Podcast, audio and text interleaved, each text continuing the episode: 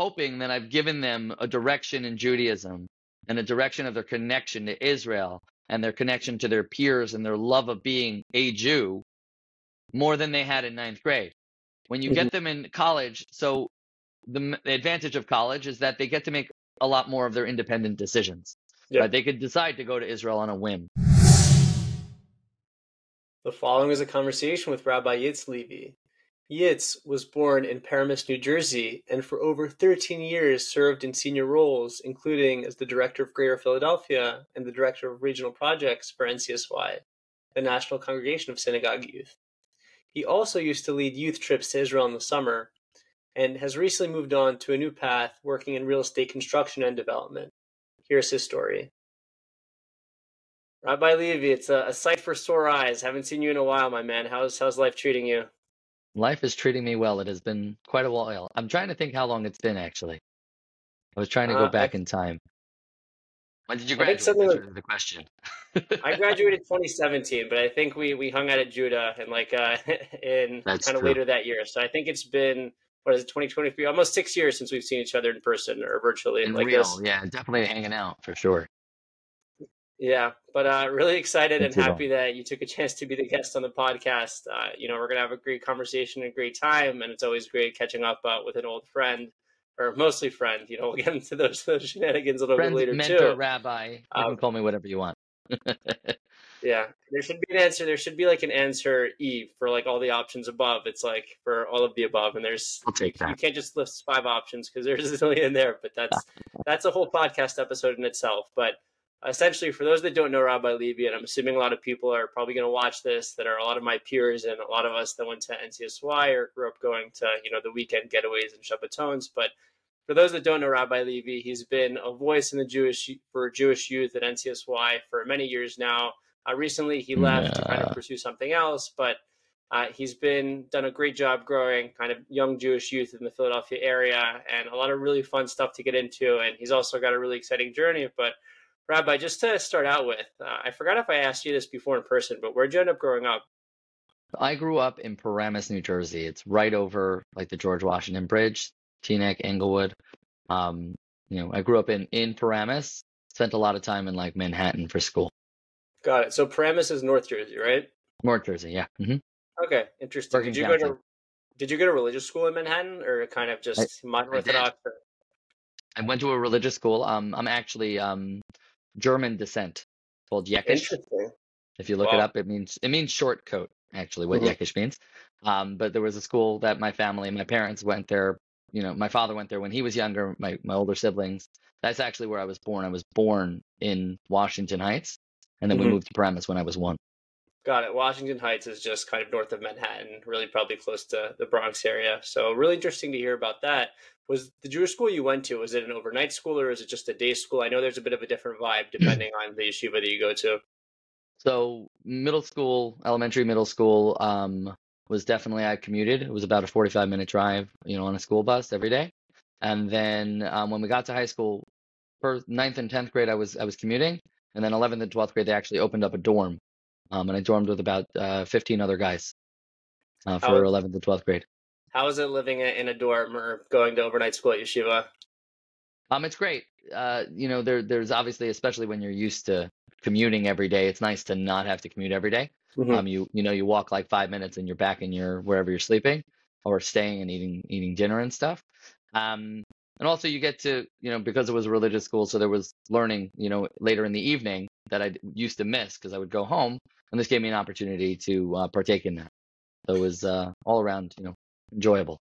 So an interesting vibe, actually. I know these days there's a lot more, or I'm trying to think of the best way to frame this, but essentially the Jewish community is under much more of a magnifying glass in the sense that everything is publicized about us, and you know, unfortunately, with kind of current events and there's been a lot of stuff in pop culture and just kind of in film and media about us in general that's only come to fruition in recent years. But uh, not to age you, but back when you were in yeshiva or you were in high school, I'm assuming there wasn't as much of kind of a national media attention or magnifying glass. So back then, when there wasn't as much focus or you guys weren't getting as much, I'll just call it attention, whether positive or negative, what was it like growing up religious?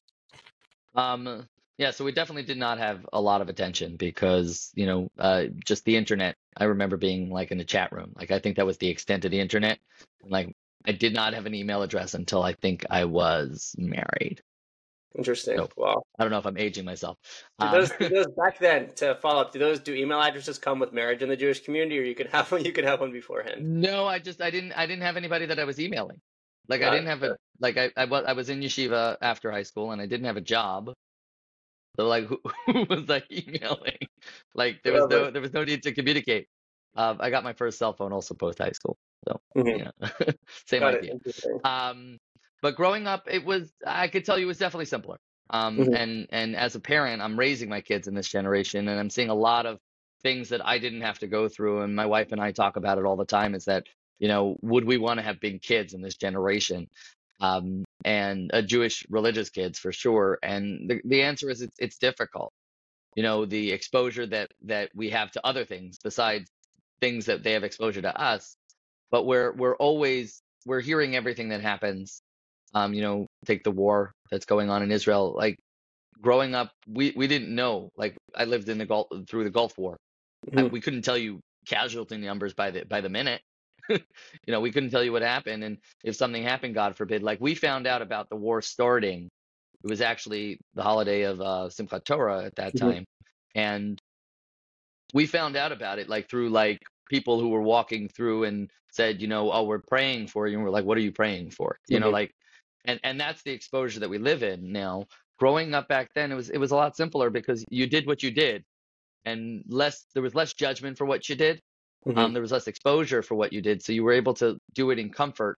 Now sometimes we're you know we're nervous. There are people that don't want to go to synagogue because if I go to synagogue, then you know people are going to see me. You know, Mhm. I don't want to I don't want to do this public display of something because Mhm. people are going to take po- pictures. They're going to post it on Instagram. You know, they'll do marches and things like that. It, it it it mushrooms so quickly. You know, even what we're doing right now, like the fact that we could do this, Mhm. this is exposure. Thank God it's a positive exposure, Of course. but We'll it's do our best exposure that, that we never had. Yep. I was going to We'll say we'll. We'll find out from the thumbs up and thumbs down after we after we finish. No, we're gonna only only positive exposure here. I may not be as religious, but I- I'm a proud Zionist, and even though I don't look like it, a proud Israeli citizen. Um, so, interesting note on that. You know, a quick follow up on there. Do you think that? Well, actually, you answered that, but is it harder, or kind of what challenges do you see with raising kids in this generation versus kind of what you had to go through growing up at a at a time when there was less of a magnifying glass? So it, it's a, a little bit of the magnifying glass, but I think it's a little bit to do with with what we had. Like when our parents were home, they were home. You know, Mhm. maybe the home phone rang. If you guys know what a home phone is, Yep. um, it's the thing that's attached to the wall in your house. If you have Mhm. one, most people don't even have a home phone at this point. They have only cell phones. Um, you know, so when parents were home, they were home. Um, when we went somewhere, they were we had full attention. Now, when you know, I'll I'll own my mistakes as a parent sometimes. Like you know, we'll go somewhere and then a work call will call. I'm supposed to be off, but like this was an emergency and only I could answer the question. I'm Mhm. taking that phone call. Um, so just exposure in that sense, just the ability to separate and close up. You know, we have a rule at my our- we we try our best to like make sure to put our phones away during the dinner table. You know, Mhm. that way that way at least like when we're sitting with our kids, thank God I'm um I merit being able to sit with my kids and eat dinner most nights. It's it, it's a different vibe when my phone is away than when my phone is around. And sometimes people will call and I'll call them back, and you know what? They'll survive. Mhm. Um, and that and that, that's one piece. And then the exposure to the internet and what you can access in the internet. Um, you know, it, it's the curse of affluence Yep. that I think that I think the world suffers from. But you know, as a religious Jew, we want to struggle with we, we have to struggle with the balance of getting our kids what they need and and what they want, and sometimes they, it, the need is not actually what they really need, but really what they need socially. Um, and there's a lot of peer pressure, and again, because of the magnifying glass of what it is, we need to portray ourselves in certain visions, you know, based on the way the world looks at us um, Mhm. and says, you know, I need to get this and I need to do that. And our kids will sometimes pressure us in that direction, but everybody's doing that. Um, you know, and all my friends are going here. Um, and it makes it it makes it definitely infinitely more complicated. Um, I, I think we get more reward because For we're sure. working harder. but but there's definitely a lot of struggles and a lot of things that you know make it complicated. For sure. Well, the harder you work, the better you feel. So as a silver lining there. But overall, That's for would you sure.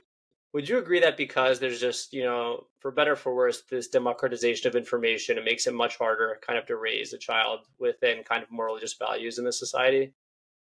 Yeah, I mean, you you walk down the street and you see things that you used to have to, um, you know, be slinky on a on a corner or sidewalk, you know, and buy something on a stand. Now you just walk through Manhattan and you've been exposed to it all. You hmm know, like I don't, I, you know, I'm I'm not gonna say it online, um, but like we know what we see, and and and it's not it's not even people trying to be one way or the other. Growing up, I I I I, I you didn't see it. hmm You didn't see it. You, the billboards were different, advertisements were different. Even the media that we see and the commercials that we get and the ads that pop up on our phones, you know, what you could send to somebody is like like that. You send something that maybe you regret, but that's it. It's done. It's sent. You know, you can't undo it. You know what's uh, what's crazy that you brought that up? It reminds me of a point. It's the fact that I think maybe you know religious people, whether it's you know Jews or whoever, and I'll just I'll just take by, by what's written because that, that's as far as I know. I'm also no expert here, so sorry I don't want to offend anyone here, but maybe someone could make the argument that everything that was written is kind of the hardcore truth. But whenever you see something posted on social media or wherever, a thought comes to mind. It's how do you know that's true? Because everything you're reading is a narrative. I mean, one of the main reasons I started this podcast, and you know, I'm no perfect individual, but I like to get down to the bottom of things. You know, whether whatever someone's life story is, what someone's perspective is, really have them just be able to talk. And you know, I'm doing doing my best not to have an agenda and more an agenda of curiosity, but I definitely think that in modern times there's a lot more emphasis on the narrative as opposed to the truth. And you know, you see it a lot in the news these days when there was, for example, in the war, when there was a big hospital that blew up in Gaza, you know, Right. all the all the news outlets rushed to blame Israel. I mean, it was they were they had their, their finger on the button and then and then a recording, you know, the IDF published basically were the terrorists that were in short, they were like, "Oh, no, no, that was probably our missile." And then all the media outlets, they didn't even they didn't even change. They were just like, "Oh, a hospital exploded. It's still under investigation." Yet Right. you know this is out and that's not even you know openly i'm very i'm from israel so i'm obviously we're all biased to an extent here but when, when there's someone literally comes out and there's like a report saying that you know or you see the terrorists saying that this was us and the so national media outlets are like oh it's under investigation it really makes you think about how much of things are true and how much people kind of chase a narrative as opposed to the truth you know A Million percent. I mean, I can make it more mundane and less political, but like you just look at sports. for sure You ever read an article for the opposing team? They think no our team is the worst, and we think their team is the worst, and our team is going to win it. And and you read it, and you're like, I believe it. And then like the opposite happens, and you're like, but I believed it. Mhm. You know, I mean, the fact that Wikipedia exists, I think, is is hilarious. It's like whatever you want to just edit it, go for it. I mean, we'll we'll put your name on it, but Mhm. you can you can edit it. War of 1812 did not happen. It just didn't. I I don't know. We'll take it out of the history books because we're, we want to. War of 1812, you could say, happened in 1814, and no one, maybe Well, half the. It- My son actually literally just told me that that's why that war is in my head. It went went from 1812 to 1815. So it's really the War of 1812 through 15, but it, it's less catchy name. Got it. So someone on Wikipedia should, should make that correction if they're listening. But you know, 100%. really, really crazy point on there. I think you know, on the note about sports, I think it's interesting how we're pretty much exposed to you know our local media, and it's funny because it's all the same you know news stations, but they all have branches with you know across the state. So whatever branch it is is for that team. And we grew up thinking our team is so good, so good, so good. You know, for example, after an Eagles game, you search up Eagles on Google, you see Eagles Twitter, but then you search up you say Cowboys Twitter or Chiefs Twitter, and then they're like, oh, we beat them so badly, this that. So it's really interesting to see these narratives. I mean, I think in summary you know, hopefully one day I'm, I'm doing my best to have it on this podcast, but one day we can focus more on the truth and facts. And, you know, I don't think it's possible to get to completely the truth because I think we're all biased towards our experience for better or worse, you know, regardless of our, our and we don't believe in or and we don't believe in censorship. that too. Yeah. That's, uh, that's for I think sure. I think that's the biggest issue is that if we if we could censor, which we I don't believe that we should, but if we Mhm. could censor, then then we would be able to stop misinformation. But in that, in the end, usually if we would censor, that would probably prove that our information is the misinformation. So Yeah. uh, it's very hard. If there could be if there could be some purely objective AI out there that somehow, some way uh, censored for this. So if there are any billions billionaires like Elon Musk or whoever listening, uh, you know, work work on that project and we can uh, we can catch up. But really cool conversation around that. You know, back to regarding your story. You know, you grew up in a more religious environment in a simpler time, and you ended up pursuing this really senior role in NCSY and really achieving a lot there. But early on, did you know you wanted to pursue a kind of role in this kind of organization, or you thought about different opportunities growing up? it's a great question because Thank you. um, recently, recently I actually like thought about it, like a little bit going back in time. Um, every once in a while, I'm asked this question. Um, growing up, I grew up in a house that um, we constantly had people over. Mhm. And I think that in my brain, I computed that as normal. Mhm. And it wasn't like we were doing something different than anybody else. And I, and I think therefore it didn't resonate with me actually when I went into a, a profession that pushed me in that direction Mhm. because it was it was a lot later. It was probably like five, ten years into NCSY that somebody asked me that question. I'm like, you know what? Like my parents did a lot of this. Like Mhm. They didn't do it like professionally, but we have people that we we could say grew up on our home. You know, they spend every Shabbat at our home. Uh, you know, they they they they were part of our family. And I think like going looking back, um, it definitely played a role in me becoming who I am. Mhm. Um, but in regard to the profession, I was probably going to be a social worker. Really that was- That was probably the direction my brain was going in. Um, I, I, you know, I'll brag for a second. I'm I'm very good at reading people. I'm very good at um, As, a- as a side understanding note, people.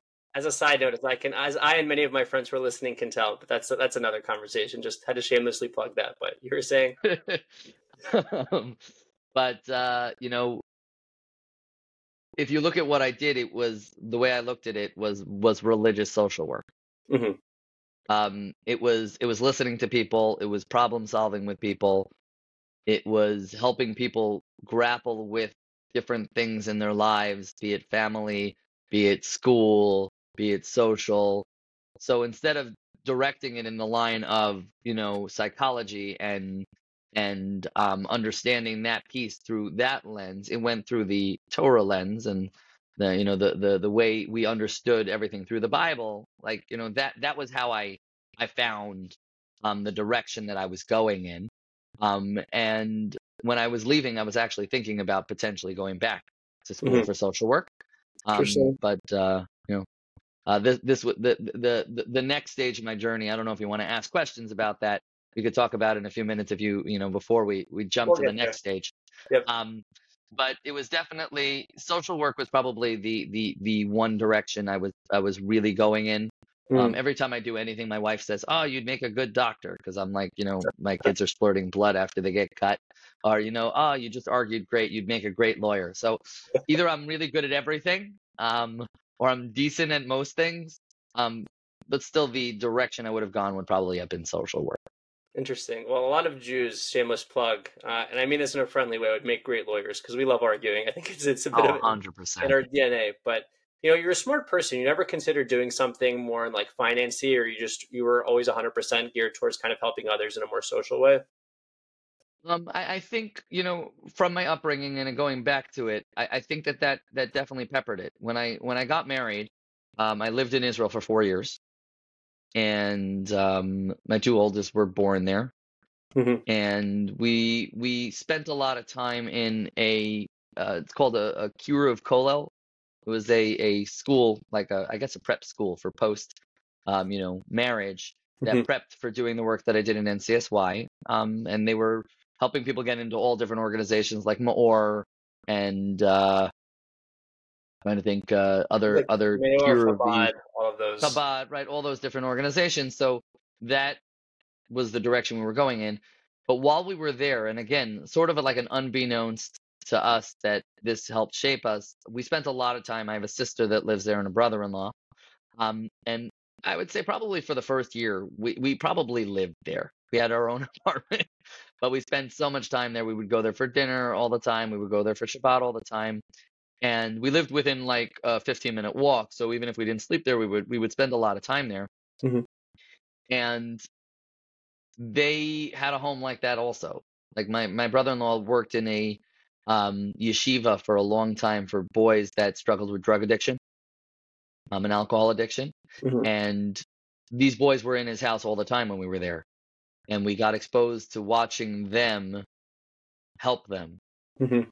and it inspired us to to to pursue a direction. And when I say us, I mean me and my wife. We we are a team in that. Mhm. Um, anybody that says that when you do a, a, a profession like NCSY or more or anything like that, that it's just the husband or just the one that's working, it's it's false. It's Mhm. it's a very family. It's not just me and my wife. Well, that was when we made the decision, but my my kids are we're all 100% involved. Um, I made sure, you know, no matter this is just a good tidbit of advice. If you ever go into something like this, that you have a lot of people in your home, Mhm. that no matter who came to my house, my kids always sat next to us. Mhm. Um, I'm gonna, yeah, like it's it's it's so important because it shows your children that still they're they're the most important people in your lives and they should be. Mhm. But I want to help everybody else as well. So you give up your time a lot for them, but when it comes to like our Shabbat meal and we're all together and we're deciding where to sit, my kids are gonna sit next to me. That's a, Um, a beautiful note there. I think you know what's interesting about that is whenever you go on this big a big NCSY event or Shabbaton, there's a reason why it's the whole family's there. And by the way, you know your wife is an awesome person. I know I'm saying that on air, but definitely uh, send her my regards and wish her the best and she's continuing. With, just as much fun to interview, by the way. You'd you'd lo- she'd be oh she'd be great. we should You're yeah, looking we'll, for somebody else. we'll get her on another episode. We'll we'll have this as the the preview for that that little cut line, but. No, it's really interesting to hear, and I love that you said it was more of kind of a family-oriented vibe, and you always liked having people over. Candidly, one of my really good friends, who I'm not going to mention, but you may have an idea who I'm talking about.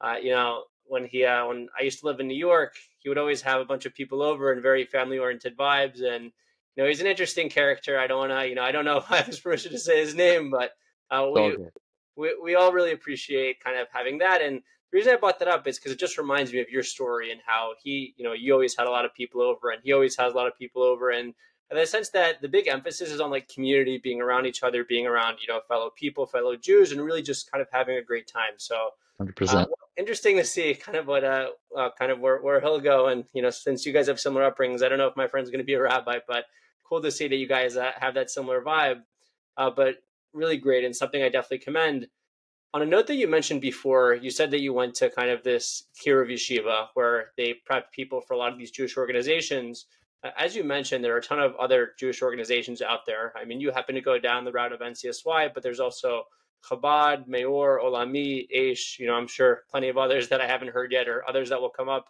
Is there a reason you chose NCSY in particular as opposed to the other ones? Yes, a great question again. I love your questions. Thank Um, you. I some of them, I, some, I, some I saw in advance, but some I didn't.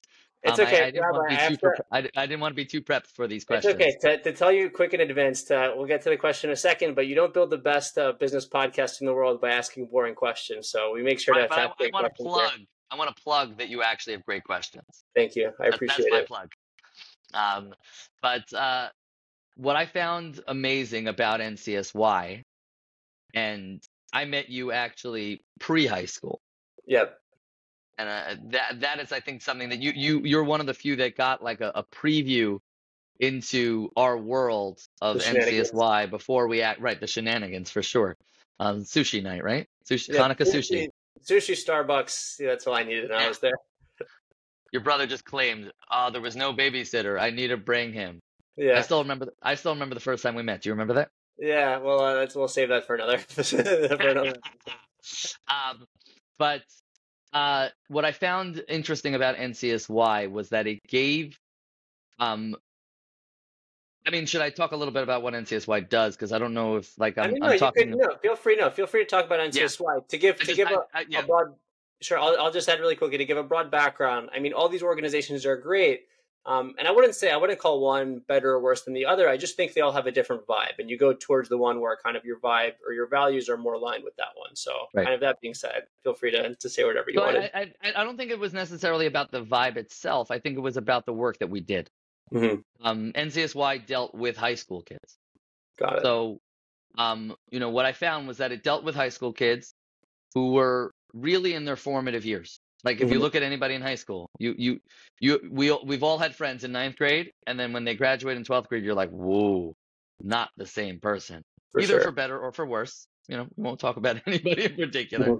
Um, but that's your formative years. That's where you're going through puberty. That's where you're you're finding out who you are. You're making decisions, what group of people you're going to be a part of, what you know direction you want your life to go in, where you're going to go to college, what you're going to do.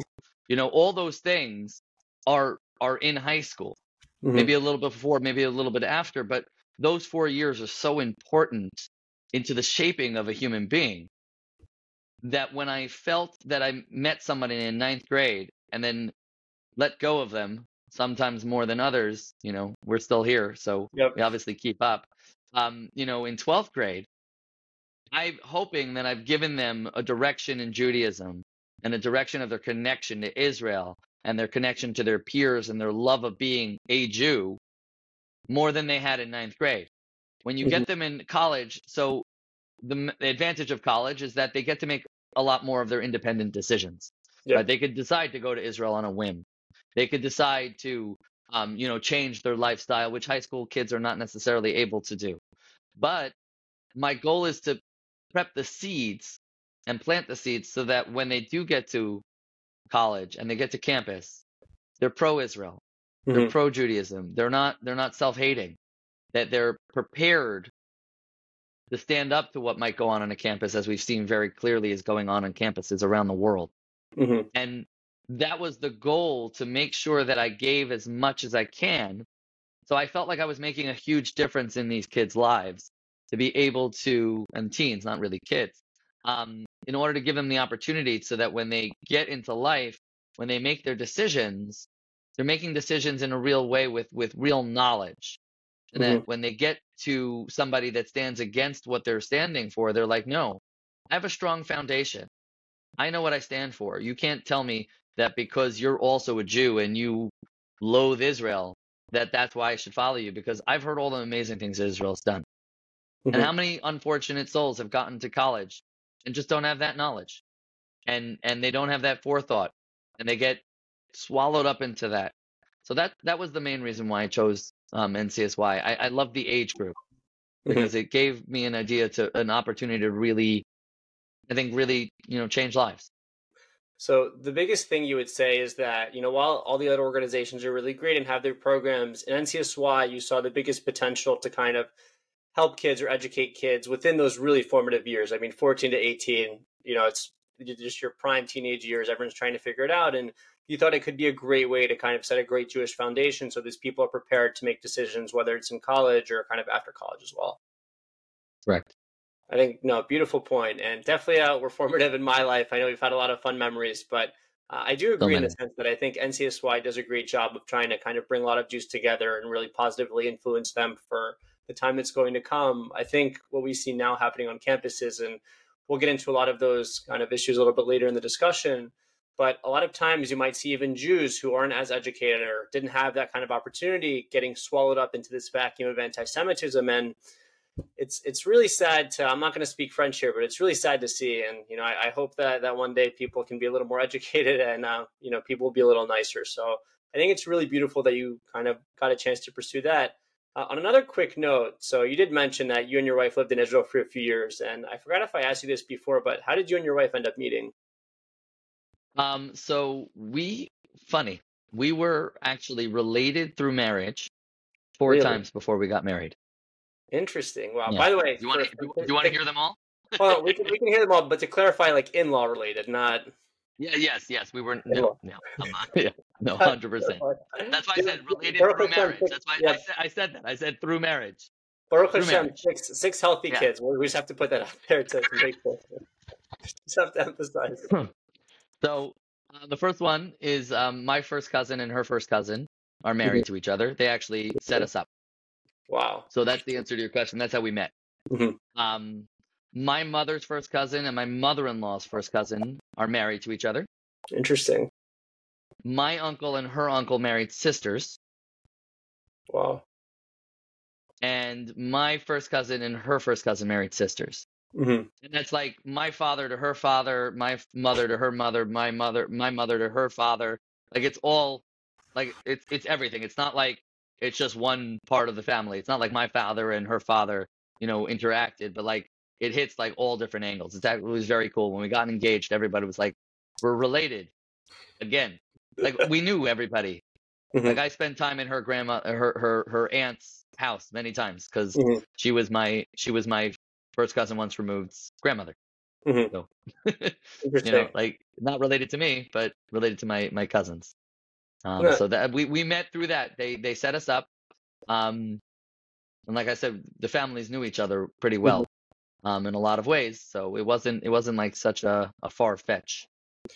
How I should did you you guys? and tell you how long we date. I was no. So Yeah. you know what's funny about that? That was that's how you know we're having a deep discussion because that was literally my my follow up question. How long did you guys date before? Not a question. We we dated for a month. Um, we got engaged on the seventh date. Wow, that, that's beautiful. I don't know if I if I ask a girl If out this was like a live podcast, I feel like the questions would be coming in. You yeah, know? sure.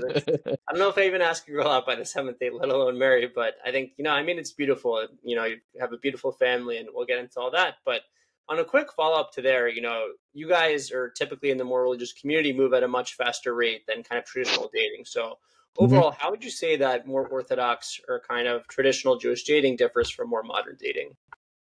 So I think the fundamental difference is that generally secular dating is I don't know you at all, Mhm. but I like you, or more importantly, I like the way you look. It's fair. Um, want to get a cup of coffee. Mhm. We might have nothing in common, but we're going to go out Mhm. because maybe we have something in common, and I like the way you look. Mhm. Right? We're not gonna we're not gonna pick up a girl in the bar that we think is not you know something that we're attracted to. Just Mhm. not.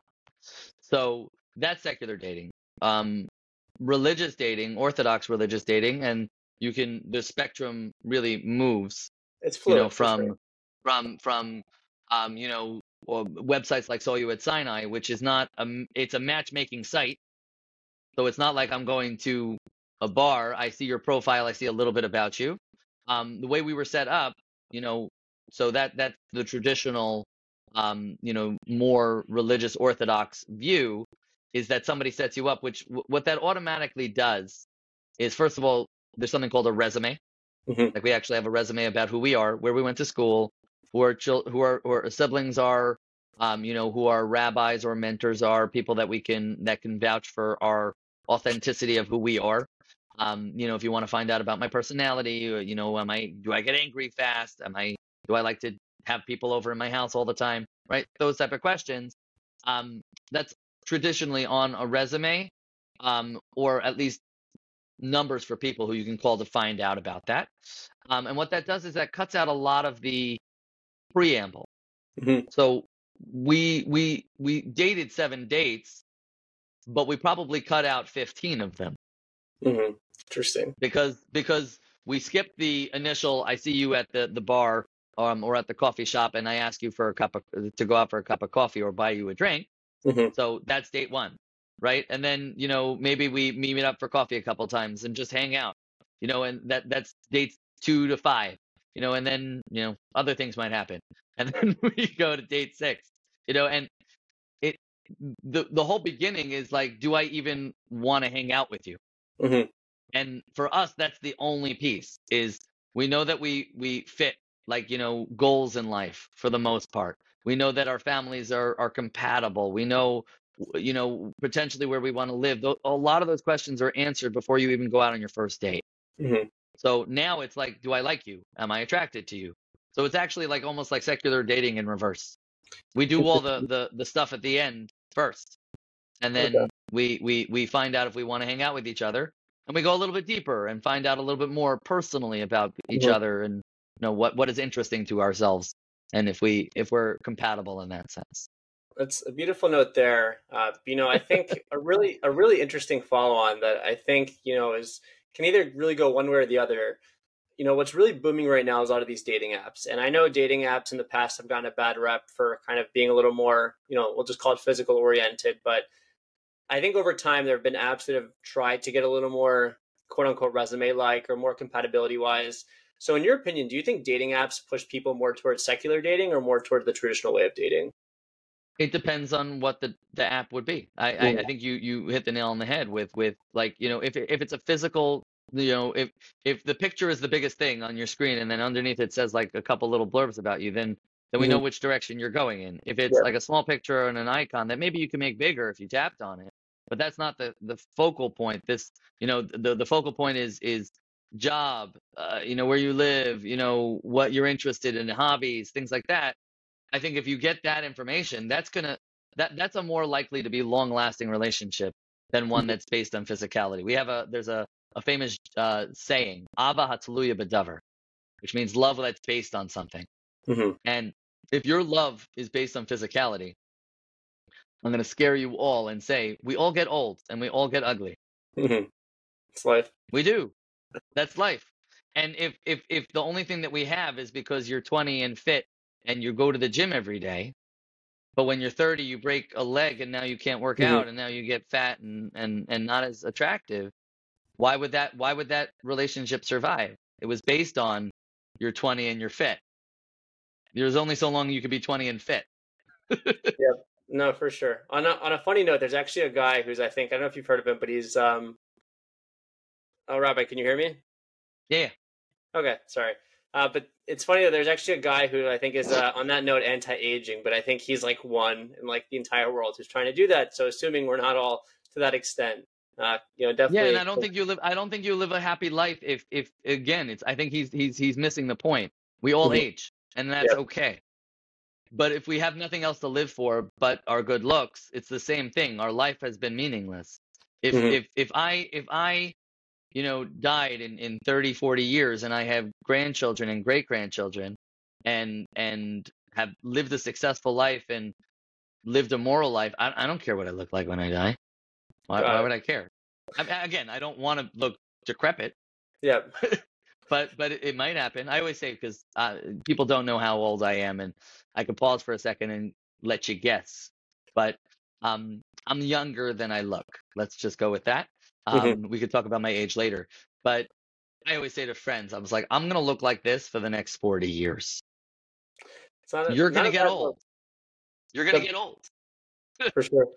I mean, it's not a bad look, Rabbi. I know loosely kind of what your I age mind is, and you look mind no, you look you look great for your age. So I'll just shamelessly plug that. So no no worries on that whatsoever. And I do have a good beard game. I, I like my beard game. I'm, I'm is- proud of it. it is an A1 beard game, as I may add. But you know, what a good idea for a dating app if anyone out there is interested in kind of pursuing, you know, that something that's a little more focused. You know, while I think it's fair to kind of see pictures of, of some people, and I think there's something, if I'm not mistaken, something in halacha regarding you have to have some kind of physical attraction to your significant other, and halacha is Million Jewish percent. law. For those that don't know, but would a good dating app be something where while you can see pictures of someone else, there's more of an emphasis on kind of what someone's background is and really them talking about what they're looking for and in a significant other and then see if that's compatible with what you're trying to do. I think that ties into what we started with uh, Mhm. about objective opinion.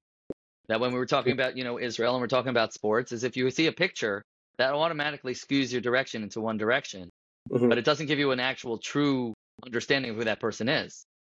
And if we want an app that's truthful, and we talked about trying to bring more truth into the world, I think that that's a great way to do it. Is are we compatible because we we like the same things? Mhm. You know, there's a there's a famous there's a funny Family Guy episode, and yes, I'm quoting Family Guy, Oh, um, where. Brian where Brian goes to India. Do you ever see that one? I think so. Yeah. He, oh, he goes to India because he like he spoke over the phone. He- he's with on some- the phone, right? right, and and you know he first calls out her name, and you know so and so I can't remember her name. Stand up, like this lady stands up, and she's obviously not the pinnacle of of beauty, Mhm. and he goes, "Uh, is that you?" And he, she's like, "No, there was a snake under my desk." And she moves Sure. over, and then there's the pretty girl, you know. But but but but that's the point is that the natural reaction is, "Oh, you know, like you sounded nice on the phone, but now that I'm seeing you in person, and if you get to know the person, beauty is in a, a very very very subjective uh, subjective thing. Like Mhm. it, it it's based on what I like. You know, there's a pot to Mhm. every you know there's a pot covered every every pot Mhm. you know and and what i find attractive or what he finds attractive is going to be different Mhm. and and we we get so caught up in the, what the world has told us is attractive You know, the, the the concept of a golden ratio. I laugh at that. Got it. I laugh at that. It's great, but for who? Mhm. Have you ever seen someone that they say has the the 99% golden ratio, and you're like, that is not my style. It's just not. No, for sure. I definitely think it's something that's very subjective, and I think you know you can joke around with your friends and in a more secular way, but I definitely think that real relationships are based off something, a more commonality or a more common vision for how you want to see your life. And I definitely think that you know I have I have a you know can talk about personal topics here, but that would be a whole other conversation. uh, but I definitely think that dating more towards the religious vibe and what. Even that being said, everyone has the what they're most comfortable with. But I definitely think that dating towards more the traditional Jewish end focuses more on that, and that's why you see, you know, while every marriage doesn't work out, whatever you know religion or you know sect, sect you look at, I think more often than not they work out in Judaism because the foundation is there for something great. So definitely Correct. beautiful in there. Uh, quick follow on regarding your story. As you mentioned earlier, I know you said that you lived in Israel for a few years and your first two kids were born there. Just curious, where did you live in Israel and kind of what was that like uh, being a younger couple? Yeah, I lived in Jerusalem. Oh, awesome. Um, I lived in um, an Anglo area called Malot Daphna, hmm um, where a lot of younger couples my age. Um, now it's actually like morphed into, you know, a lot of those people have stayed. So Mhm. it's actually become like they're still my age, I guess, but they're not younger couples, uh, you know. And um, there was a certain freeingness to it. Like there was a certain like being. I mean, it was also the beginning of my marriage, Mhm. so you know, me and my wife learning how to be married, and you know, working through all the different things that you know hit a, a newly married couple. Mhm. Um, but there was something like there was something like freeing of just you know this is what i'm doing i'm living here i'm on my own my parents and my in-laws are miles away and not just miles but uh, hundreds of miles away Mhm. maybe thousands of miles i can never remember how far the. I Atlantic is. Israel is something like the plane's You going would know 500. Yeah, because because I've been fortunate enough to fly back a few times, but if, for example, in Israel, if you're flying, I think it's so. One time I actually flew there nine and a half hours, probably one of the faster flights. But if the plane is going, say, five six hundred miles an hour, ten hours, you know, five six thousand miles, something like this. yeah it makes sense it, it, it's I, I thought it was thousands of miles because you know baltimore's 100 miles so I, I you know from philly so i, I can't imagine israel is just you know maybe nine more times than that that would be Mhm. very close and we'd probably be going more often um but it was it was it was nice to learn how to be ourselves you know in our in our own environment in our own apartment um without uh you know a, as much uh, we definitely had familial support. My like i said my sister lived there. Um i had uh, my wife has an aunt and uncle that lived there with a bunch of kids. Um later on the last year my wife's brother actually moved there also. Mhm. um but it was it was just it you know living in israel is different.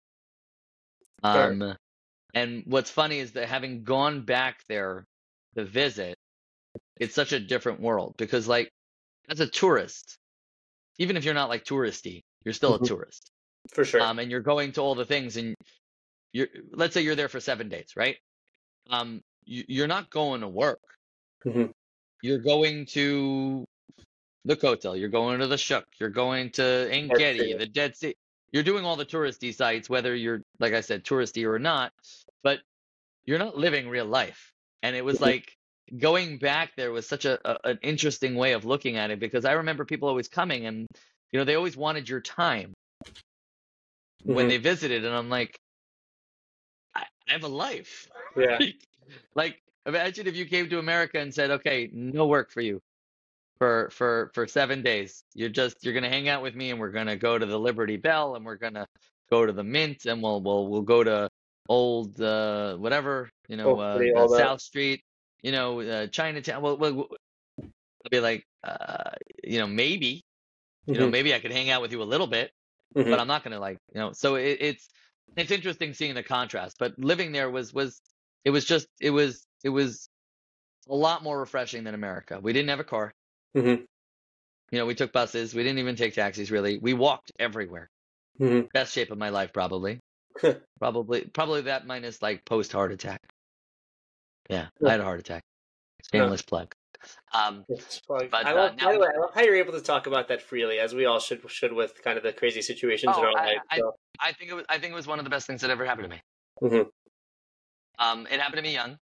Mm-hmm. It happened to me. Um, I, I didn't I didn't have like bypass surgery. I just had a stent put mm-hmm. in, so mm-hmm. it was a lot less. You know, all the all the NCSYers that are going to watch this are going to be like, "What? We didn't hear." But um, you can all call me for good wishes if you want. Um, but I picked up biking. Um, I. I mentioned that to you offline. Um, and it's it's amazing just being like healthy, like a yep. different world. No, for sure. Remember how much candy I used to eat? Do you remember how much uh, candy I used to eat? I you used to you, you went to town at the Shabbatons. I'll just I'll put it that. I haven't had a I haven't had a piece of candy in about two and a half years, uh, four and a half years.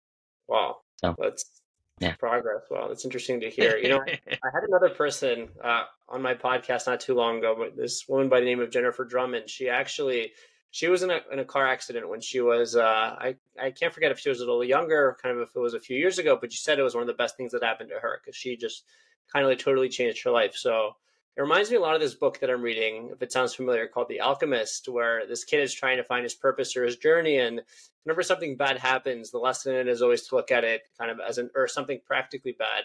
The lesson is to look at it as an omen, not just something that, oh, my life sucks. So whenever something bad happens, you're supposed to look at it in the, in the realm or kind of the prism of redirection. And that direction is supposed to take you on a more positive path. So it sounds like you were really able to yeah. see life in a more positive life. It's the fundamentals of Judaism mm-hmm. that we we look at anything that happens for a purpose. And if we believe that everything happens for a purpose, whether it's good or bad, then we can make the most out of anything that happens, be it a car accident, a heart attack, or just tripping and breaking no. a wrist. Did you ever think about staying but, in Israel? Um, or... Yeah, so I, I, I, I, we, we actually thought about staying in Israel when we were leaving, mm-hmm. and then 2015, before I moved to Lower Merion, actually mm-hmm. from the Northeast in Philadelphia. Um, we also thought about it because we were it was a big decision to move. For sure. Um, it was it was changing. You know, we stayed in NCSY, but we changed the direction of of what I was doing. Mm-hmm. Um, and we knew it was a big decision, and we looked to potentially going back to Israel. It's hard. It's hard to live in Israel um, unless you you you decide to live the lifestyle. For sure. Um, you know, be it child raising, be it um, amount of income, opportunities for income. Remember, you know, whether whether for better or for worse, I had a bachelor's, but that was the extent of my my um, you know formal education before mm-hmm. you know before I went into my next line of work. Mm-hmm. Um, but you know, it, there's not as much marketable um, you know income. You know, I wasn't a doctor or lawyer that you know is transferable you know to to what they would need me for in Israel. Mm-hmm. So unless I found a position of similar ilk of NCSY or something like that, which again pays less and it's it's a harder lifestyle. So for sure, um, we didn't make that decision. Got it. I mean, do you ever think about hypothetically if you did move back, what life would have been like? You know, I know it's there's a lot of drawbacks, but a lot of like the benefits of living in Israel. Oh, a million percent, all the time. I mean, mm-hmm. first of all, um, there's yes, there are opportunities for for secular world there, but you know, in Israel, it's it's you have to look for it a little bit more. Mm-hmm. Not as much in your face. There are definitely communities that you can live in that are um, infinitely more sheltered in that sense. That just you know don't expose your children. And you know, back to our question of raising children, you know, in today's generation, it definitely would have been different raising our children there. You know, we would have probably had very different. Um, you know, I have an aunt that one of her favorite lines is she says, you know, you know, if I had a chance to raise my children again, I would do everything completely different and make a whole new set of mistakes. I think you know? I think it's a beautiful note because a lot of people think about, oh, if I did this or that, my life would have been better. I think the more objective way to look at it, even though it's a really emotional topic, is you know, it would have been different. You can't say if it would have been better or worse. It just it would have been something else, and you would have been just as excited for that Correct. journey. But for whatever reason, this is kind of where life took you. Million percent. For sure. You know, uh, on that mm-hmm. note, you still ended up, as you mentioned, you ended up staying kind of within the Philadelphia area, kind of moved to Lower Merion and have built yourself a bit of a life there. And even back when you were involved at NCSY, you know, you did a lot of stuff. You kind of really grew the community there, and you were closer to some of the more religious schools, so just easier of access to that sort of demographic that you were trying to deal mm-hmm. with. And if, do you remember any of the your favorite NCSY memories? You know, ones that are uh, appropriate to share over the camera, PG. where you weren't, uh, or we didn't have any issues with me or my friends. There's a shameless again? plug there, but any I don't know if any you fun memories? me. I feel like you can hear me, but I can't hear you. Oh, can you, you hear me? Yep, I I'm can back. hear you. Okay, Oh, perfect. Um, all good. Um, favorite NCSY memories. Um, there there are so many.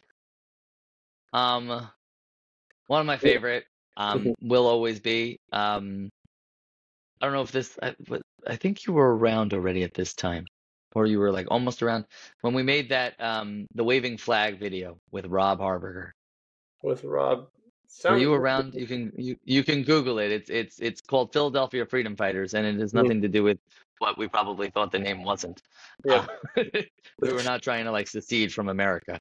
Mhm. Um, but we we did like um you know the waving flag video, and it was all about freedom, and it was about Israel and the freedom in Israel and stuff like that. Um, and it was just it was just a blast. And then we did like the Mighty Ducks, you know, Mhm. the, the the when they collect everybody. Mhm. I don't know if I'm I'm definitely dating myself because the Mighty Ducks is so long ago. It's all good. But you know they they go from person to person and each one, you know, the group gets bigger. And um it was just showing the idea of of you know who we are and what what the opportunities we have are to affect change um and be free, you know, to be religious and be Jewish. Um that was definitely one of them. Um there are so many. You know, like I I I sit back and I I you know Reminisce. will reminisce all the time and you know each person i talk to will will conjure up a different memory um and each time i sit down it's like oh this is my favorite i don't know Mhm. if i have favorites but i have memories that come up like when i had a hernia in israel and our our uh um uh, Malave Neshek, our chovesh, uh, pushed me up the hill with one of my daughters on his shoulders Mhm. and then and two kids on my lap on the on Mhm. the on the wheelchair and he pushed me up a hill um you know that was that, th- those are memories Got it. um and then just just all the good times the latte and learnings the hanging out the inspiration um your graduation was a good one Got it. i won't mention oh, any i won't I I, I won't mention any i won't mention anybody's names i I don't want get anybody insulted. I forgot about that. Yeah, that is that's something that I ended up doing. um but your ncsy graduation also you know like it it's it's i guess you know they're they're, they're my my my they're my like most enjoyable memories and then they're the most inspiring memories and i think that Mhm. that's a- probably a better question um, was every year when when we graduated teens and we knew that they were going off to a place um, to be different and to Mhm. grow and to to you know take what we taught them and move forward with it. I think that that's you know I, that that that was always what kept me going. Was you know three years later or even now like when we we touched base, you know people reaching out to each other. I think I sent you a picture. I think that Yep. that's what it was. You know, and, but those things come up all the time. And and you know if we if we reached out to everybody that we thought about when we thought about them, we'd be infinitely closer to a lot more people. Um, I think we we we balk at it. We're like, oh, they probably don't care, you know. And I've definitely done that. I think about it. Like I've definitely done that. That was a great picture. Um, sure. and and you know, it it's it's being reached out to later on in life. Um, I I have a I have a this is a good this is a good story. I have a uh, a study partner that I, I learn with. I study um, you know Monday nights and Tuesday nights in the local kollel, you know, Mhm. where they where they learn. And one night I'm sitting there, and as I'm finishing up with the guy that I'm learning with, he has somebody else that he's going to learn with. Interesting. And in walks in one of my previous JSU presidents in Harriton High School. Interesting. He walked in, and I was like, "Oh my goodness, this is this is The person. you know like he's grown and and now he's now not not only is he studying and growing but he's learning with the same guy that i'm learning with. Mhm. he came to learn with my guy after me. So we learned back to back. And i'm like this this is like that's nachas. You know seeing them you know grow and seeing them you know run podcasts and seeing them become members of society no it's it's it's true you know i i, I can't point to them because i don't know who they are um the people that don't become people Mhm. that i interact with later on in life Mhm. because they're they're I, I, I tried to do this once. I was not successful. It's also very hard once you hire other people. Mhm. I've seen thousands of teens over Mhm. my time. Yep. Mm, probably three, four thousand teens. Mhm. when I think about it. Now, some were one, some were one-offs. Mhm. Some they came to one JSU or one Lantian learning, and I never saw them again. Um, some I saw once a year, but many of them I saw quite often. And you know, some of them stayed in touch. Some of them I made a bigger impact, and some of them I made a great impact on, but they didn't necessarily, um, you know, let me know about it, Mhm. and that's fine. Also, it was it was it was about knowing that I planted seeds and gave people an opportunity to grow and become, you know, upstanding members of society in the Jewish world, um, you know, in Israeli politics and things like that. And that was that was my goal. It's beautiful to Oh. hear and awesome that you were able to touch that many lives. But when you were thinking about leaving, was it really bittersweet knowing that that was Oh, kind of another so bitter. lifetime, another kind So of not lifetime life leaving behind? So we we did a we did like a small. It wasn't so big. Um, like a goodbye, you know, gathering, and they printed out pictures from Mhm. the 13 years. They went to my Facebook and other people's Facebook and found pictures of me with people. I still Mhm. have all the pictures, and they put them on like little stands, and they were everywhere around around where we where we had this this this gathering, and it was like so emotional. And then like we spoke, and they I spoke, and people spoke about me, and one of my uh, uh one of the one of the NCSYers spoke about me, Mhm. Um, lo- from from local, and like it was just it was just so inspiring to Mhm. see that I made a difference. Um, but it was super bittersweet. I was very nervous about leaving because I knew that A, there were teens that were still in high school. And then I Mhm. also knew that there were teens that some of them, you know, knew me from the community that were looking forward to having me, Mhm. you know, and interacting with me and never got that chance. Mhm. Um, so I, I try. I'm still connected to the community. I still try to help out at the Purim events and the Hanukkah events. And whenever they're having teen stuff, I try to get involved as best as I can Mhm. but you know you, you you have to move on as well um you know gracefully hopefully Yeah. and uh you know go to the next stage of your life but never stop giving it was one of our commitments that when we stopped doing ncsy our home is still open people still Mhm. call us all the time for advice Mhm. um i just don't get paid for what i do now Yep. Well, that's um, that's maybe have a little bit more time No, for sure. Uh, it's a really beautiful note, and you know, obviously bittersweet, but you know, everyone moves on for you know whatever they have to do, and that's just life. But it's great that you're able to kind of stay in a community.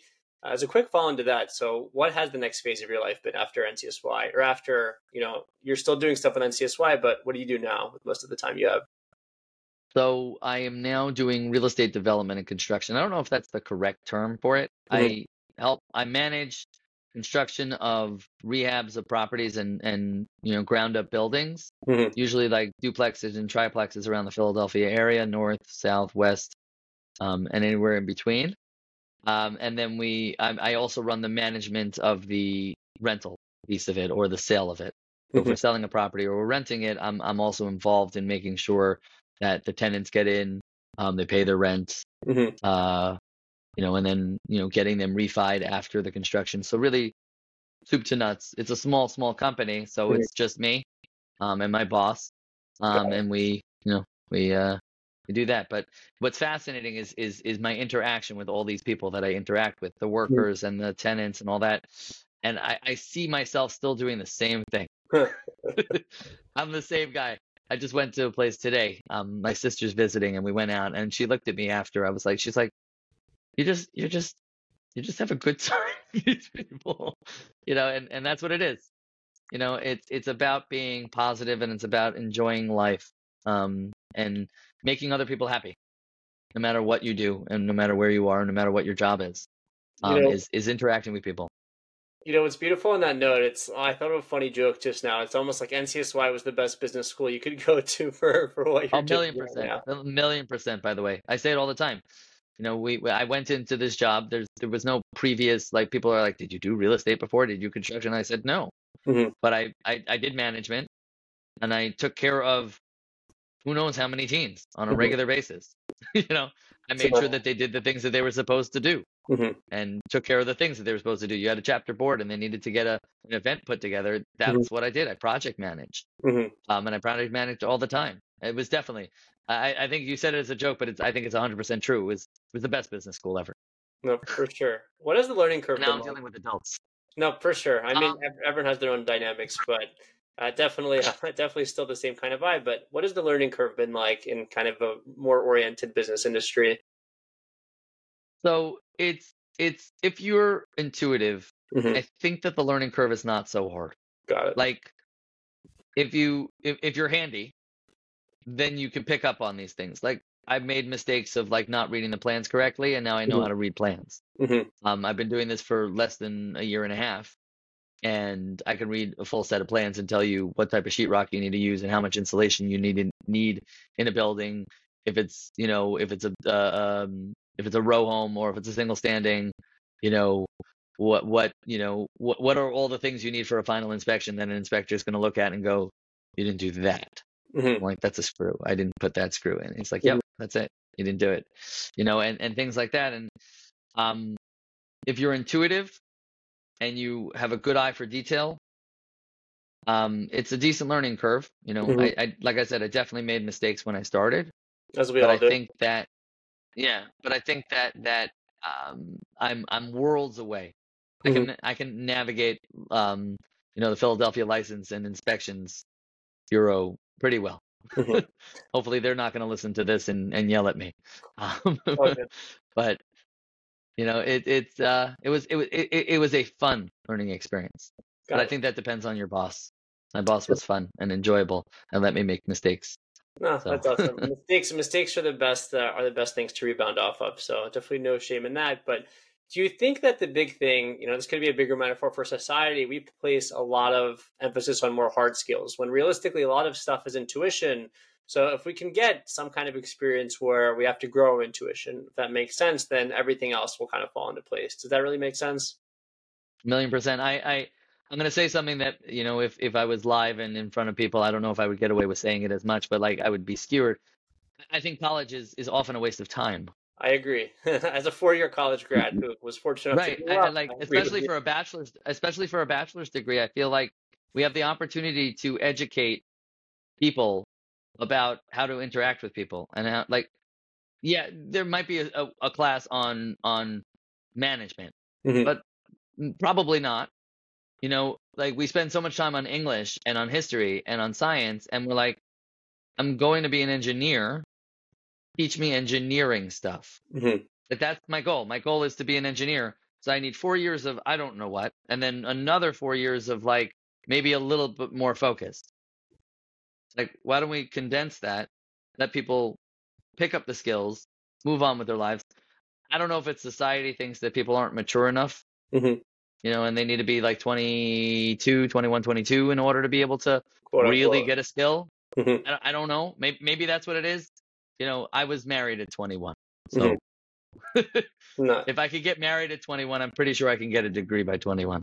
for sure. Um, so that, that, that's my hot take, by the way. Not even no. I mean, I, it's a hot take, but I, one that I share with you with. I think I've had a lot of conversations with friends recently in the sense that I think college, you know, for worse, in my not so humble opinion, has become more business oriented. And you know, while I know you know money is currency and we all have to put food on the table, I think the issue is now it's just become less condensed, or I don't even know if it was ever super condensed, but essentially in the sense that there's a lot of general education credits that people have to take when realistically looking back at my degree i mean all the mandatory classes i had to take i could have probably done in two years. Like my my humble opinion on the area is that there should be more of a standard where undergrad your kind of bachelor's degree is more of two years and then for people that want to study more advanced degrees then they can pursue additional schooling but four years for undergrad just seems like such a money grab these days you know That's often, that's often what Israel does. Israel. Israel actually starts you in the career path. I think you, there's a name for it. I can't remember. Um, um, it's slipping my mind. But you take something by, by group, maybe. I Mhm, think it's called your Bagrut, that you take them in, in like 10th or 11th grade, mhm, and that's your career path. Like that, that's where you start you, and you start already in high school learning the things that you need. Like if you're not going to become an English major, I'm not saying you don't need an English like education and how to write and whatever, because we all write emails, we all Mhm. write, you know, we'll have to write a blurb or something. Uh, but like we don't need to know how to write a, a, a 30 page essay. For sure. We just don't. You know, and and we we get the people where they are, but I don't know if people are in a rush to to start life. So maybe maybe that's what it is. Like we, in hindsight, we are, In hindsight, we would love to have started life, but the question is, did we want to start life when when we had the opportunity to? Definitely. And I don't know. I think that the big thing is that school has an issue these days where there's an issue with school that they don't really teach you the skills you need to add value to society. And also, in my, my not so humble opinion, I think most people, well, yeah, ideally most people, I can't speak for every career path, but typically you're compensated kind of in equivalence or in commensurate with the value that you add to society. And the issue is that that kind of that platform or you know that objective of adding value isn't always something that's perfectly correlated with your education. So sometimes you could have someone with with great grades you know but they got great grades in areas that weren't kind of life functions or areas where you could add value. So oftentimes just because someone does well it doesn't necessarily reflect on their earning potential. I know kind of money isn't everything but just if college is supposed to gear you towards a career then i think a big issue right now is it doesn't teach you how to add value to society which i think should be the main point. But no, now that I think of it, it would make too much sense to do that. So why would they do that in the first place? You know? I mean, to to piggyback on what you're saying, like I, I, I doctors and lawyers are important for sure, but are they more important than the person that built your house, or that made sure that the bridge doesn't fall down? Mm-hmm. I don't think so. I, I we we, sure. we we put a value onto things like you have doctors that like do plastic surgery and they make billions of dollars, but like are they adding to society? Is that a necessary need? You know, and is it based off something that people no, need versus what they think they need? And not necessarily is it a necessary need, but is it is it a bigger need than than so many of the things that we have? Now, I'm not saying that someone who stocks groceries on a shelf should make the same as a doctor, mm-hmm. but we need people to stock shelves for sure. So, like, oh, oh, you get minimum wage mm-hmm. because you're not a doctor. Maybe or you or we all sort of make this again we, we we don't live in a world like this we're talking fantasy here yep. but like i don't know maybe maybe the pay gap should be smaller mm-hmm. and like but again you have to pay billions of dollars to go to medical school that's the only reason why they get paid that much for sure they yeah. can pay back their student loans definitely i think it's it's a tough dynamic for sure but i think you know when you have stuff with like lawyers doctors something that requires a more extensive education i think that makes sense because i think in a way assuming they're doing it in a positive faith way and they're working on you know no one's going to agree on the definition of practical but practical issues uh, you know right. then i think it's fair to be compensated in such a way. But if you're making money off something i think that society doesn't need but something that you know it, it values in a superficial way then that's something i think we all got to look at ourselves in the mirror and, and try to fix for sure. Million percent definitely. So hopefully, uh, you know, that dynamic will be better moving forward. But you know, I don't have. When a, we run the world, that's what's going to happen. So for sure, yeah. You know, I don't have a crystal ball. I mean, if I did have a crystal ball, I would invest in all the companies that I know are going to be like 10x in a few years on the stock market. But other than that, I would, uh, I would try to kind of make society a little better. So definitely makes sense there. But another thing that I wanted to get into, and we're seeing a lot of this unfortunately now, especially with what's going on in Israel, but why do you think there's been such a big rise in anti-Semitism recently? Um, so there, there's the religious answer, and then there's the practical answer, I guess. Mm-hmm. The religious answer is that you know, as God sees that we are not necessarily as proud of our Judaism or connecting to our Judaism, mm-hmm. we're trying to hide our Judaism, and I'm going to say this with all deference. Um, that's what happened in the Holocaust. Mm-hmm. Like a lot of it was people were like, "I'm not Jewish." Mm-hmm. The Nazis are like, "Yes, you are." They, they they did research that people didn't do themselves. Interesting. They're like, you have you have like a great great great grandmother that's Jewish. You're Jewish. They were telling people that they were Jewish, and people are like, I haven't been Jewish in like four generations, and they're mm-hmm. like, sorry, buddy, but your family tree says you are. Mm-hmm. So, you know, and I think that that that God wants us to remember, you know, it's it's it's it's you know it's it's a little bit of rebuke. It's mm-hmm. it's, it's always hard to swallow because people are suffering and you know we don't want people to suffer and we don't want them to be suffering you know with no reason. Mm-hmm. but but if you don't have a religious reason the answer is i don't know. You know there, there, there's no there, is there a reason why when the hospital blows up everybody says it was israel? They hate us because they ain't us something like that? they, they hate us because yeah they hate us because they ain't us. Mm-hmm. isn't that isn't that I don't even know what that's from. It's it's from, know, like, I, from a funny movie, but similar, yeah, similar point. But it's funny because I know no, I know exactly what you're saying, and I have the scene in my mind. Mm-hmm. I just I don't know. I never knew what it was from. Mm-hmm. But that's what it is. It's like it, it it's very it's very hard. because there you we, we can't first of all we can't say for sure we don't know Mhm. what's going on like i would love to pin one of them down and go like but why like why do you actually hate me Mhm.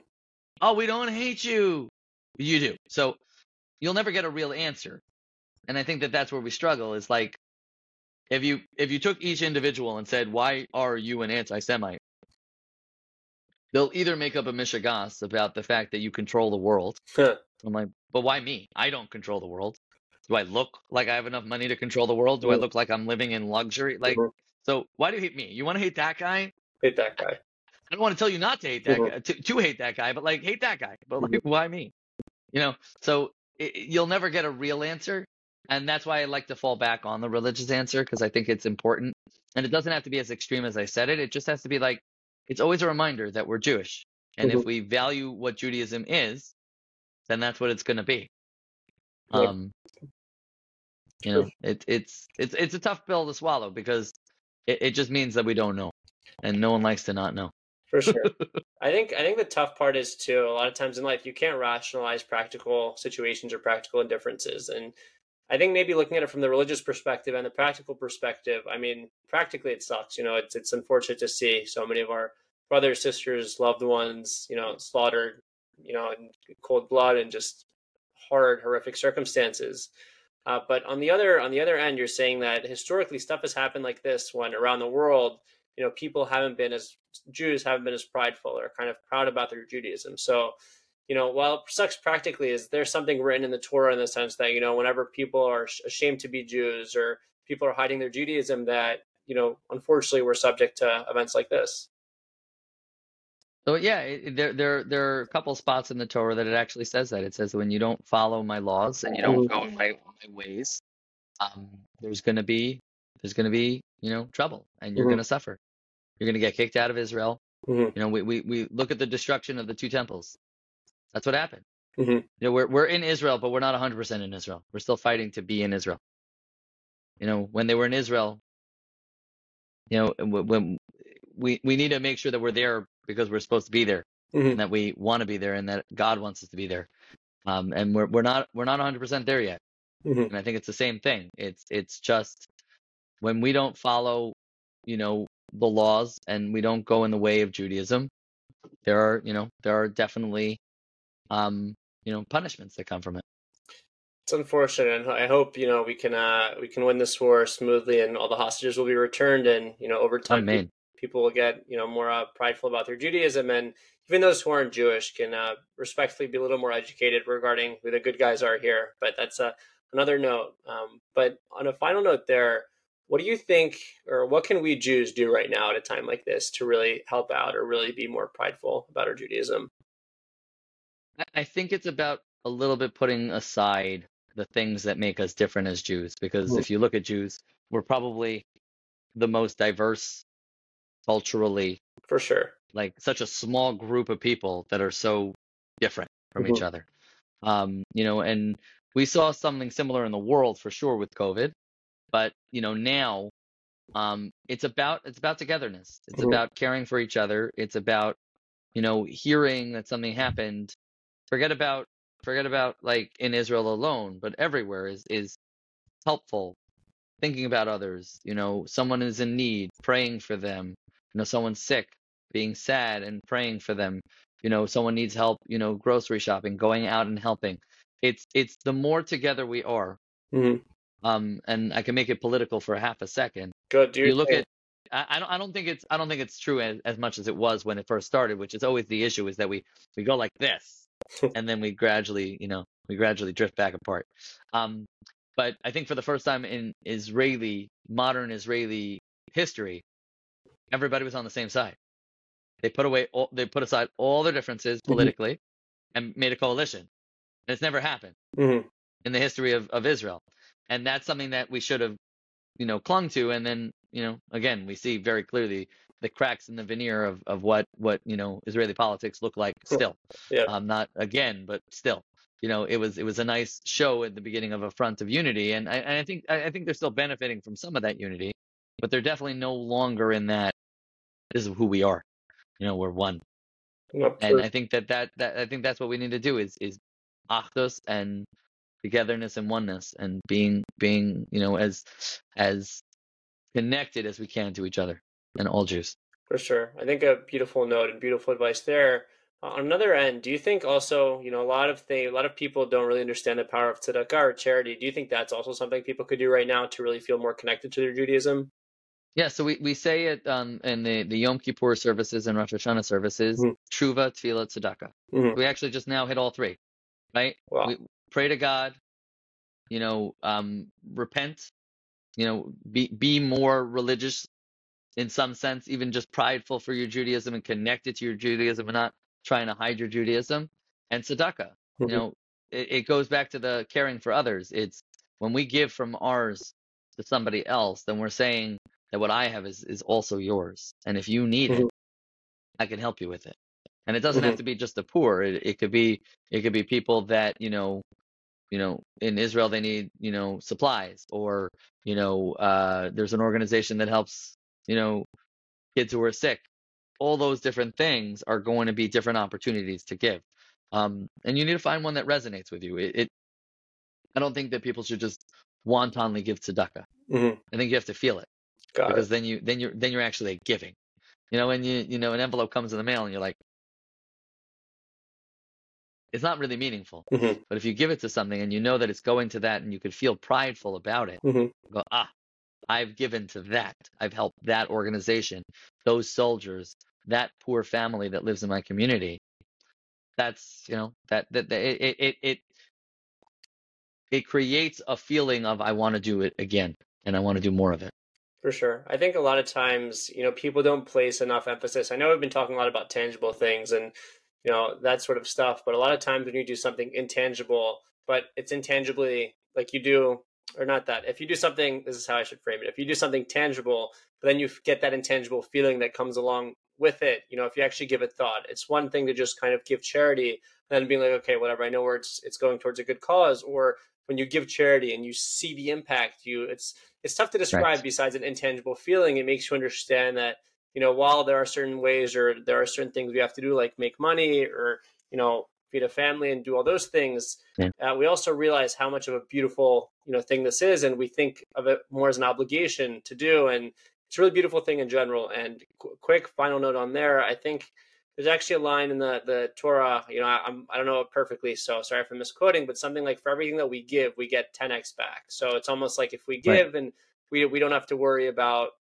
or kind of we don't think of like oh I'm losing this losing that if we give within practical means which is you know a thing in its own but if we give kind of what we can not worry about it we can just be confident that in one way right. shape or form uh, we'll get it back so beautiful in there Asher, Asher. It give a 10 so you will become rich for sure. That's and, what it is. Uh, beautiful line there, and you know, great dialogue around that. I have a few other fun questions to get into, which I think I think you'll like answering. You ready yeah. for these?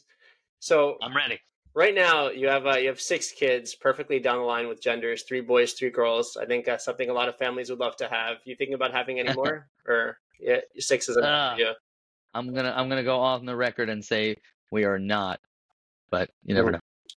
That's a that's a fair answer there. I like the, the small cliffhanger there. I mean, six. If my wife ever watches this, is what I'm gonna have to say, so I might as well say it. No, no worries. I mean, six is six is a ton. I don't think I don't think I'll, six is a nice. It's a nice number. I don't 100%. think I'll have six kids when I'm older, but I guess uh, we'll see whatever path that God lets you guys walk. I'm gonna laugh when you do, so it's okay.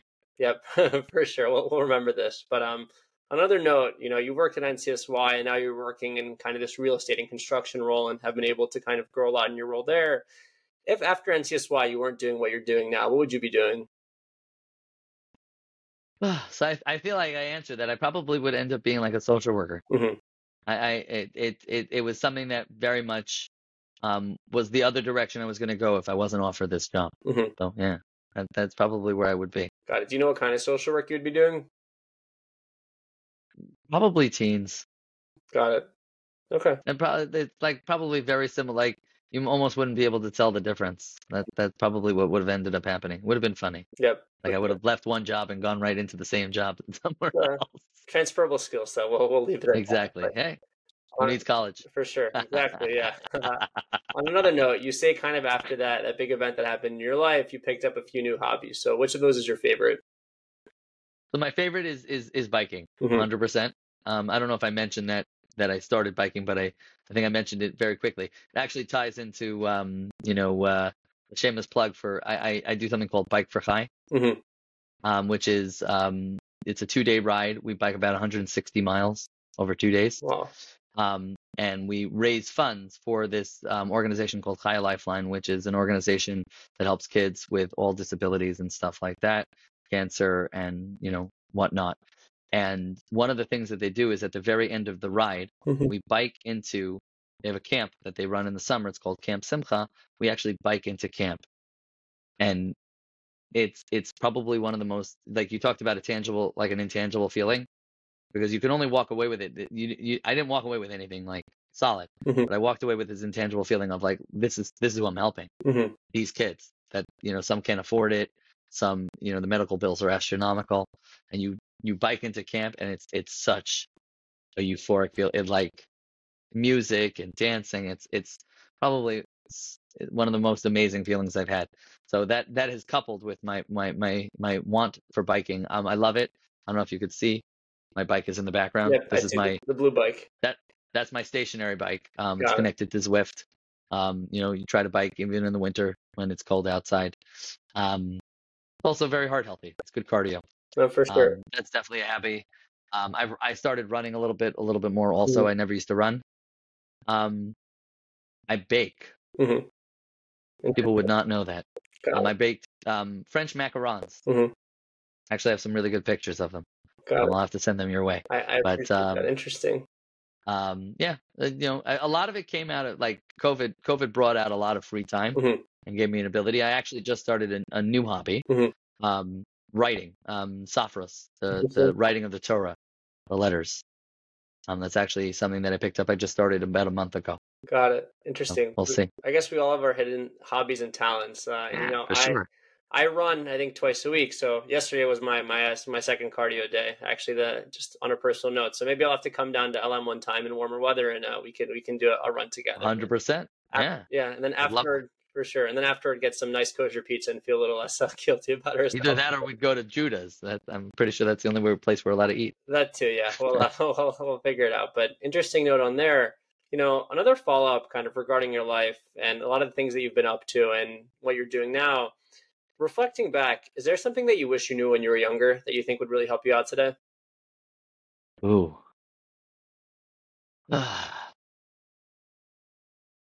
Other than stock Mm. tips, ideally. yeah, like I, I think that that was where I was going. It was like how to make more money quickly. um you know that that life I- it, it it's not something that i wish i knew it's it's something that i'm happy that i i have now i guess it's a little bit different Mhm. but like that life like i i, I guess i'm talking to young life is rewarding Mhm. and and the things that you do in your life are rewarding and don't take the life that you have for granted i think that that's like i think i i don't know if i would have enjoyed the beginning of my life better if i would have known that but i think i would have Mhm. that like you know we talked about hardships and things that happen and coming through our lives and change us um you know like i wish i had all that knowledge like the knowledge that i have now Mhm. then like i wish i would i would have started life which again makes what we do moot because our whole goal in life is to become better Mhm. and to grow as people if i had all that knowledge then what would i be doing now i would have a whole new mess of knowledge that i wish i would have known and would have been a, a vicious cycle Yep. so Sure. So more more wholesome knowledge. it sounds like. yeah yeah Got it. Fair note. And- besides stock tips uh, stock tips are given Yeah, stock tips for sure. I would have, would have invested in Google and there's a seed around or Facebook. So exactly Interesting note on exactly there. Uh, another fun note. Do you have a dream dinner guest? a dream dinner guest Mhm. I don't know. I'm like trying to think. Like I've, you know what it is? I think I've had so many different people in my house. Like it's Mhm. it's exciting. All those people. Like, would it be cool if like somebody else showed up? Mhm. Probably. But because I've had such a a unique swath of people Mhm. that have sat at my table, teens, adults, family. I I don't know if anybody would come to mind. Like, yeah, we've all loved like you know we'd all love for like you know Elon Musk to come to our house because that means we're friends with him. Yep. So that means we'd have his money, you know, like I don't think it would it would be very not altruistic, you Mhm. know, like anybody that I want to have is because that means we're friends. And if we're friends, that means like, you know, I get to go to his beach house, Yep. you know, but uh no, you you were enough. Yeah. Fair, fair enough. You were you were my ideal dinner guest. How I, I about feel that? that. Maybe I'll have, to, I'll have to come by for Shabbat now that you mentioned that. See, now Yeah. you feel guilty. Yeah, See, it worked. Yeah, that's how you know you're a good social worker when you, can guilt people into to action to making them do something that's There you a go. really good skill. But it sounds like you've been able to have or have the impact that you've wanted to, and kind of the only other dinner guest you would have would be for, you know, for uh, for better, all for like for better, kind of less altruistic reasons, more because you know you've done, you feel like Yeah. you've had dinner and had the impact that as much as you could, basically. Yeah. Mm-hmm. It's a fair note there. Yeah. What would you say? Brings, what would you say brings you the most happiness in life? My children. Mhm. I know that that's very cop outy answer, but it really is. People give a very familial answer typically, so no worries on that. But I think Yeah, it, it has to be. It has to be. Even even when I when I you know, uh, my my uh, who who said this line? My wife quotes this all the time, but we say it all the time. Is that grandchildren are God's rewards for not killing your own? I think it's So- a it's a funny line there. That's what it is. Is our children? Our children are probably our biggest angst Mhm. and our biggest like joy in life, Got it. and they they play that role all the time. I You think- love them and you hate them at the same time. Yeah, it's a it's an interesting challenge. Probably tougher than any corporate job we can have. You know, it's a pleasure I haven't Million experienced percent. yet, and a pleasure that I don't Also, a lot more at stake. Definitely, yeah. I mean, something that I haven't experienced yet, but something I plan on experiencing in the the relatively medium term. We'll, we'll put it that way to uh, to kind of frame that. But uh, it's okay because a lot of people give I that know a dating app that you could look at. Yeah, well, we'll we'll talk we'll talk about that uh, off air for sure. But basically, um, you know, it's something that a lot of guests or a question that I've started asking recently, or not even recently, but a question I've been framing kind of differently a little recently. A lot of people give that answer because I think the beautiful thing it shows is that while it's nice to have great things and it's nice to have great means, a lot of times we're more like we appreciate more the people around us. So I think at the end of the day, it tries to get people more toward value their relationships. And we all of our differences and stuff happens, we should do our best to, to enjoy what we can because you never really know uh, what life will bring. So beautiful that you get the joy out of there. Uh, and on a parting note, Rabbi, you know, you've done a lot of really cool work and have built up this great kind of young Jewish community and are still kind of involved in it. Yet you've moved on to kind of something else in your life and are, you know, leaving a lasting impact there. Even though you just started, I'm confident, you know, you're going to grow and your impact will definitely be very positive and, you know, help a lot of people out. But at the end of your life, at the end of it all, what do you want to be remembered for? Ah.